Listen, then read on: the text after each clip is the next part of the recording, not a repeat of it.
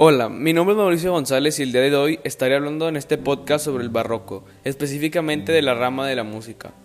También estaré hablando de las características generales de este periodo de tiempo, cuándo surgió y cómo el arte afectó la vida de los habitantes de la Nueva España. Así que comencemos.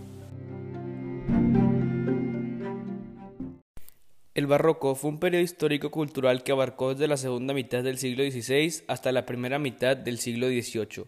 Se difundió por toda Europa y América Latina, así como por otras regiones colonizadas por los europeos.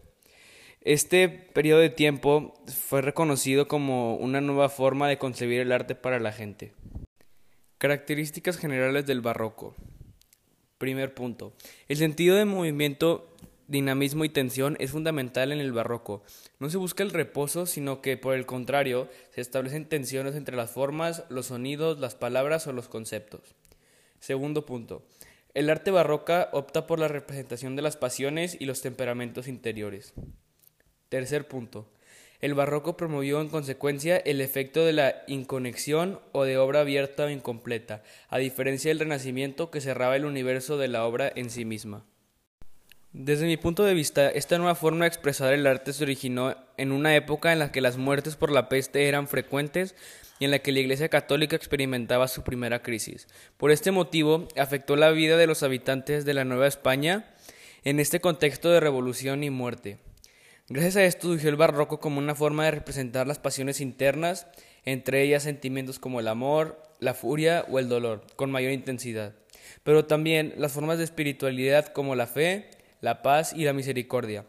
Y cada vez, cada vez que avanzaba el tiempo, iban atrayendo más gente a unirse a este movimiento. Ahora me enfocaré en la música barroca, la cual es una rama de este periodo de tiempo. La música barroca se caracterizó por el uso de la armonía tonal, es decir, la combinación de sonidos simultáneos con la presencia constante del bajo continuo. Esta disciplina deja de estar supeditada a la palabra, desarrollando un lenguaje instrumental propio. Ahora, a continuación mencionaré algunas obras representativas de la música barroca. En el primer puesto tenemos a Antonio Vivaldi con su canción de Primavera. En, el segundo puesto está Johann Sebastian Bach con su canción Tocata y Fuga en Re menor. En el tercer puesto tenemos a George Frederick Handel con su canción Aleluya. En cuarto lugar está Johann Sebastian Bach también con su canción Aria para la cuerda de sol. Y en el último puesto está Johann Pachelbel con su canción Canon y Giga en Re mayor.